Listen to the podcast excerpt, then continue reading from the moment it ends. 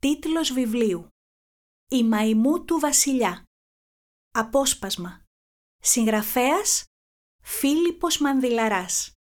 Εκδόσεις Πατάκη 2021 Αφήγηση Εύη Γεροκώστα Συγγραφέας Αφηγήτρια. Σκεφτόμουν σε αυτό το σημείο να τρυπώσουμε στο γραφείο του Έλληνα Πρωθυπουργού στην Αθήνα την 11η Σεπτεμβρίου 1921, την ώρα της έκτακτης κυβερνητικής σύσκεψης που είχε ως στόχο να ληφθούν αποφάσεις σχετικά με τον τρόπο που θα αντιμετώπιζαν μια κατάσταση που ούτε τους είχε περάσει από το μυαλό ως ενδεχόμενο. Την ήττα από τα στρατεύματα του Μουσταφά Κεμάλ. Σκεφτόμουν ακόμη να διαβάσουμε στα κρυφά κάποια από τα τηλεγραφήματα που έστελναν οι στρατηγοί και οι υποστράτηγοι στη στρατιωτική διοίκηση στη Σμύρνη, επιρρύπτοντας ο ένας τις ευθύνες της ΣΥΤΑ στον άλλο. Ή να επισκεφθούμε τον πύργο του Λόιντ Τζόρτζ, έξω από το Λονδίνο, την ώρα που λάμβανε την είδηση της υποχώρησης του ελληνικού στρατεύματος και κοιτούσε εμβρόντιτο στο τηλεγράφημα, προσπαθώντας να καταλάβει αν ήταν μια κακή φάρσα ή μια αλήθεια που μόνο με τη βοήθεια ενός ποτηριού από το καλύτερο ουίσκι του θα κατάφερνε να αντιμετωπίσει δίχως να χάσει το απαράμιλο βρετανικό του φλέγμα. Και έτσι έκανε, κι ας ήταν μόλις 11 και μισή το πρωί. Σκεφτόμουν τέλος να καταλήξουμε στο πολυτελές διαμέρισμα του Μπαζίλ Ζαχαρόφ στο Παρίσι, τη στιγμή που εκλυπαρούσε τον Βενιζέλο, πρώην Πρωθυπουργό της Ελλάδας, να αναλάβει δράση, επαναλαμβάνοντας πως «Χάνονται όλα, Λευτέρη, δεν το βλέπεις.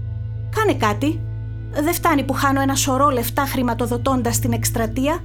Χάνω και την πατρίδα μου». Αποφάσισα όμως πως δεν αξίζει να ασχοληθούμε τώρα με κανέναν από όλους αυτούς τους ισχυρούς, ούτε καν με τον αρχιστράτηγο Παπούλα, που μάταια περίμενε πάνω από το κεφάλι του τηλεγραφητή τις οδηγίες από τη στρατιωτική και την πολιτική ηγεσία σχετικά με την τύχη του στρατού του. Οπότε πήρε την αμφιλεγόμενη απόφαση να τον αφήσει να περιμένει στην προωθημένη και αχανή γραμμή Εσκή Σεχίρ Αφιόν Καραχισάρ, αντί να τον τραβήξει πίσω ώστε να περιφρουρήσει την περιοχή που, στο κάτω-κάτω, όριζε εκείνο το επίσημο χαρτί που ονομαζόταν «Συνθήκη των Σευρών» αποφάσισα να τα αφήσουμε όλα και να μεταφερθούμε λίγο έξω από το αφιόν Καραχισάρ, εκεί όπου είχαν στρατοπεδεύσει τα απομεινάρια της τέταρτης μεραρχίας, στην οποία ανήκε το τάγμα του Ζήση Παπαργυρίου. Οι σχέσεις που δημιουργούμε εμείς οι άνθρωποι με τα ζώα φαίνεται πως είναι συνάρτηση των αναγκών μας. Άλλος μεταχειρίζεται το ζώο του σαν αδελφάκι, άλλο σαν παιδί του ή σαν κουκλάκι και άλλος σαν ένα σύντροφο με τον οποίο μοιράζεται τη ζωή του. Η σχέση του ζήσει με τη μαϊμού τώρα, παρότι ξεκίνησε αδελφική, αυτός ήταν ο μεγάλος αδελφός που της μάθαινε τον κόσμο, έτσι ένιωθε τουλάχιστον ο Ζήσης τις περισσότερες φορές, άλλαξε στην πορεία, ειδικά από τότε που άρχισε η εκστρατεία και την ένιωθε να τρυπώνει τις νύχτες στον υπνό σακό του και να χουχουλιάζει στην αγκαλιά του. Ή την έβλεπε να σκαρφαλώνει στους ώμους του για να τον ξεψυρίσει όταν πολυφαγουριζόταν και να τρέχει να του φέρει σκαθάρια και μυρμήγκια για να κολατσίσει. Σιγά σιγά η μαϊμού και ο Ζήσης άρχισαν να μοιράζονται εκτός από το συσίτιο και τον υπνόσακο την ίδια τους τη ζωή. Και όσο στένευαν τα πράγματα, όσο αρέωναν τα γράμματα προς και από τη Λένα ή τη μάνα του και έμενε μόνος ο Ζήσης με τους έφεδρους της δημιουργίας του, τις ψήρες, τη βρωμιά, το ξεραμένο αίμα, τα βογγητά και τον θάνατο, τόσο ερχόταν πιο κοντά με τη μαϊμού. Κυρίως γιατί ήταν η μόνη που του επέτρεπε να μιλάει για τους φόβους και τις αγωνίες του, δίχως να τον σταματά. Η μόνη που τον άκουγε η μόνη που τον κοιτούσε με μάτια αμόλυντα από όσα βίωναν όλον αυτόν τον καιρό. Ναι, χάρη στο αθώο βλέμμα της μαϊμούς, ο Ζήσης ένιωθε να καταλαγιάζει μέσα του η πηχτή εκείνη οργή που ξερνούσαν οι υπόλοιποι. Άλλοτε επάνω στους άμαχους που μπορεί να συναντούσαν στον δρόμο, άλλοτε σε αθώες κοπέλες που τύχαινε να μιλάνε τουρκικά, σε παιδιά ακόμη που έτρεχαν να φύγουν μακριά στη θέα τους και σίγουρα σε οτιδήποτε υλικό έμενε πίσω, που το παρέδιναν στη φωτιά σαν από μίσος για εκείνον τον τόπο, αλλά και για τον ίδιο τους τον εαυτό, που δεν μπορούσε να θασεύσει το τέρας το οποίο τρεφόταν από την οργή που σκοτίνιαζε την ανθρωπιά τους. Η Μαϊμού ήταν για τον Ζήση η ανθρωπιά, το λιμάνι όπου ήξερε ότι θα προσαράξει η ταραγμένη του ψυχή και θα ησυχάσει. Η παρηγοριά που του έλειπε και η φωνή της λογικής που του έλεγε «Κουράγιο, θα τελειώσει». Τι παράξενο. Ο Ζήσης είχε βρει στη μαϊμού τον άνθρωπο που έψαχνε μέσα του ώστε να μην παραδοθεί στα ένστικτά του. Και έπειτα η μαϊμού εξαφανίστηκε. Κανείς δεν ήξερε τι απέγινε και κανείς δεν μπορούσε να μάθει, αφού η απέναντι μεριά του ποταμού όπου την είχαν δει τελευταία φορά ανήκε στους άλλους πια, στους εχθρούς. Αυτά σκεφτόταν ο Ζήσης Παπαργυρίου και ένιωθε ένα ζωήφιο να τρυπώνει μέσα στα λιγδωμένα μαλλιά του, να σκαλίζει το μυαλό του και να το αποβαρβαρώνει, μασουλώντας ό,τι φωτεινό υπήρχε ακόμα εκεί. Κριτς κράτς, κριτς κράτς, κριτς κράτς, κριτς κράτς. Αυτά σκεφτόταν μέχρι που το ζωήφιο δεν είχε άλλο να μασίσει και πήδηξε στο διπλανό του. Κριτς κράτς, κριτς κράτς, κριτς κράτς, κριτς κράτς. Ο Μεχμέτ Τσολάκ, φοιτητής ιατρικής και μαθητευόμενος ζωγράφος από το Κάισερι, την πόλη που στα ελληνικά ονομάζουμε Κεσαρία, έφεδρος ο πλήτης μετά τη γενική επιστράτευση του Ιουλίου 1921, έτριβε το δέρμα του με δύναμη. Προσπαθούσε να απομακρύνει κάθε κύτταρο που θα κρατούσε στη μνήμη του όσα είχε βιώσει στο μέτωπο, αν και γνώριζε ότι δεν είναι τα κύτταρα που κρατάνε τη μνήμη. Είναι το μυαλό. Γι' αυτό το ήξερε πολύ καλά, δεν μπορούσε να το ξεπλύνει. Στην αρχή, όταν είχε μάθει για την επιστράτευση, είχε σκεφτεί να το σκάσει στα βουνά. Αλλά είχε δίκιο ο πατέρας του. Εκεί θα ήταν χειρότερα. Εκεί παραμόνευαν οι Κούρδοι και, μπροστά στον φανατισμό τους, η κατάταξη στον εθνικό στρατό που έφτιαχνε ο Μουσταφά Κεμάλ έμοιαζε παιχνιδάκι. Έτσι, παρότι ως τότε είχε αποφύγει να εμπλακεί στον εμφύλιο πόλεμο που είχε ξεσπάσει μετά την ανακοχή του Μούδρου ανάμεσα στους οπαδούς του Χαλιφάτου και σε εκείνους του νέου τουρκικού έθνους κράτους, τώρα δεν μπορούσε να κάνει πίσω. Ναι, είχε ξαφνιαστεί με την απόβαση των Ελλήνων στη Σμύρνη. Είχε θυμώσει με την επεκτατική πολιτική τους. Είχε θεωρήσει ύβρι τη γενική επίθεση που είχαν εξαπολύσει με σκοπό να καταλάβουν την Άγκυρα. Αλλά και οι εξαγγελίες του Κεμάλ τον τρόμαζαν. Μια νέα Τουρκία που θα ανήκει στους Τούρκους και όπου θα κατοικούν μόνο Τούρκοι μουσουλμάνοι. Στο πρώτο σκέλος, ναι, συμφωνούσε. Είχε φτάσει η ώρα να αποφασίζουν εκείνοι για τη μοίρα τους και όχι οι μεγάλες δυνάμεις. Ναι, είχε έρθει η ώρα της χειραφέτησης των Τούρκων, αλλά μια Τουρκία μόνο για Τούρκους μουσουλμάνους; Γιατί όχι μια κοινωνία ανοιχτή στον κόσμο που να μπορεί να συνδιαλέγεται με όλους ανεξάρτητα από την εθνική ταυτότητά τους; Γιατί και στην πατρίδα του αυτός ο ασφικτικός εθνικισμός που οδήγησε στον Μεγάλο Πόλεμο και στην καταστροφή της Ευρώπης; Όλα αυτά βέβαια, ο Μεχμέτ δεν τολμούσε να τα κουβεντιάσει ανοιχτά, γιατί φοβόταν πως θα κατέληγε στο εκτελεστικό απόσπασμα ως προδότης. Είτε από τη μια πλευρά, είτε από την άλλη. Ούτε καν να τα γράφει δεν ήθελε στον καημένο του πατέρα, που ανησυχούσε για την τύχη του πίσω στην πατρίδα, γιατί γνώριζε πως τα γράμματα ανοίγονται, διαβάζονται και προωθούνται αναλόγως. Αλλά ο πόλεμος ήταν πόλεμος και όπως κάθε πόλεμος ήταν παράλογος. Είχες δεν είχες το δίκιο με το μέρος σου. Γιατί είναι άλλο να αποκρούεις τον εχθρό και να θέλεις να τον διώξεις από την πατρίδα σου και άλλο να τον μπερδεύεις με τους συμπατριώτες σου που συμβαίνει να μιλάνε αναμεταξύ τους την ίδια γλώσσα με τον εχθρό και να πιστεύουν στον δικό τους Θεό. Να κες και να ρημάζεις χωριά ολόκληρα και συνοικίες μέσα στις πόλεις ξεχνώντας πως μέχρι χτες ζούσατε όλοι μαζί και μάλιστα πολύ καλά. Μετά από όσα είχε δει, ο Μεχμέτ φοβόταν για τα χειρότερα. Κι όσο και να έτριβε το κορμί του εκείνη τη μέρα για να φύγει το μίασμα του θανάτου από πάνω του, το μυαλό του παρέμενε εκεί, στις φανατισμένες πράξεις των συντρόφων του, οι οποίοι θέλανε, αν είναι δυνατόν, να βασανίσουν και να εκτελέσουν τη μαϊμού ως όμοιρο πολέμου, επειδή λέει βρέθηκε στα μέρη από που είχαν περάσει οι Έλληνες.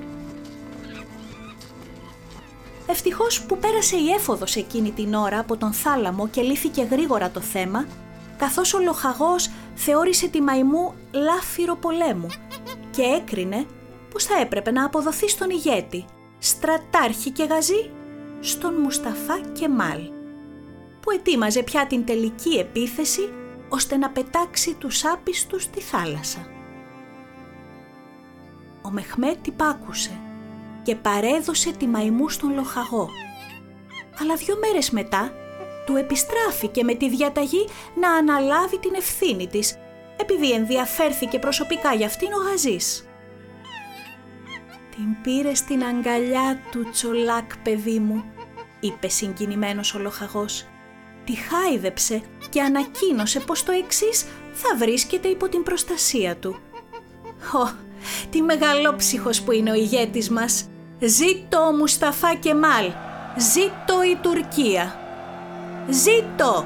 Φώναξαν ενθουσιασμένοι όλοι οι στρατιώτες της Δημηρίας και πλησίασαν τη μαϊμού που είχε αγγίξει και μάλιστα χαϊδέψει ο ηγέτης. Από τότε είχαν τη μαϊμού μη στάξει και μη βρέξει, ενώ ο έφεδρος ο πλήτης Μεχμέτ Τσολάκ ορίστηκε φύλακάς της και απαλλάχθηκε από κάθε άλλο καθήκον. Ας πάμε τώρα στη Μαϊμού. Μόλις έλαβε την προστασία του ηγέτη και της επιτράπηκε να κυκλοφορεί ελεύθερη στο στρατόπεδο, διέτρεξε κάθε γωνιά του προκειμένου να βρει τον ζήσει. Αλλά μάταια. Αν μάλιστα την παρατηρούσε στα βράδια που καθόταν μονάχη της σε ένα στρωματάκι που της είχε φτιάξει ο φύλακάς της με ρούχα συναδέλφων του που δεν θα επέστρεφαν ποτέ, θα έλεγες ότι είχε μελαγχολήσει το ζώο. Του έλειπε ο Ζήσης και σκεφτόταν να το σκάσει για να πάει να τον βρει. Μόνο που δεν μπορούμε να ξέρουμε τι είχε στο μυαλό της η μαϊμού. Και σίγουρα θα ήταν παρακινδυνευμένο να στοιχηματίσουμε ότι σκεφτόταν όλα αυτά τα ρομαντικά που βλέπουμε στις ταινίες αλλά δεν τα πολύ πιστεύουμε κιόλας. Ή μήπως τα πιστεύουμε. Όπως και να έχει, η Μαϊμού σύντομα συνήθισε στο στρατόπεδο αυτό, όπου όλοι ήταν πολύ φιλικοί μαζί της. Την τάιζαν καλά, δεν την έβαζαν πάνω σε καμήλες να διασχίζει ερήμους και ναι, μπορεί να της έλειπε η ζεστασιά και οι κουβέντες του ζήσει τη νύχτα, αλλά μπορεί και όχι. Αυτό που γνωρίζουμε με σιγουριά είναι με ποιον τρόπο τη βρήκε ο Μεχμέτ λίγα χιλιόμετρα ανατολικά του Σαγκάριου σε μια επίθεση που είχε εξαπολύσει η δημιουργία του εναντίον του εχθρού που οπισθοχωρούσε όσο πιο συντεταγμένα μπορούσε. Εκεί, καθώς περνούσε μέσα από μια στενή χαράδρα που είχε σχηματιστεί από άδεια κορμιά απλωμένα στον ήλιο, διέκρινε μια ανεπαίσθητη κίνηση πίσω από έναν βράχο. Αμέσως έτρεξε να δει μήπως ήταν κάποιος τραυματισμένος, να τον έσωζε τον άνθρωπο κι ας ήταν εχθρός. Αλλά δεν ήταν άνθρωπος αυτό που είδε. Ήταν μια μαϊμού, η οποία στεκόταν δίπλα σε έναν σκοτωμένο, παρακολουθώντας με μεγάλη προσήλωση μια σειρά από παχιά μυρμήγκια που όλο και πύκνωναν όσο πλησίαζαν προς το άψυχο κορμί. Και εκεί, λίγο πριν σκαρφαλώσουν στο ξεραμένο χέρι του, τα άρπαζε η μαϊμού στη χούφτα της και χλαπ, τα έφερνε στο στόμα και τα κατάπινε με βουλημία.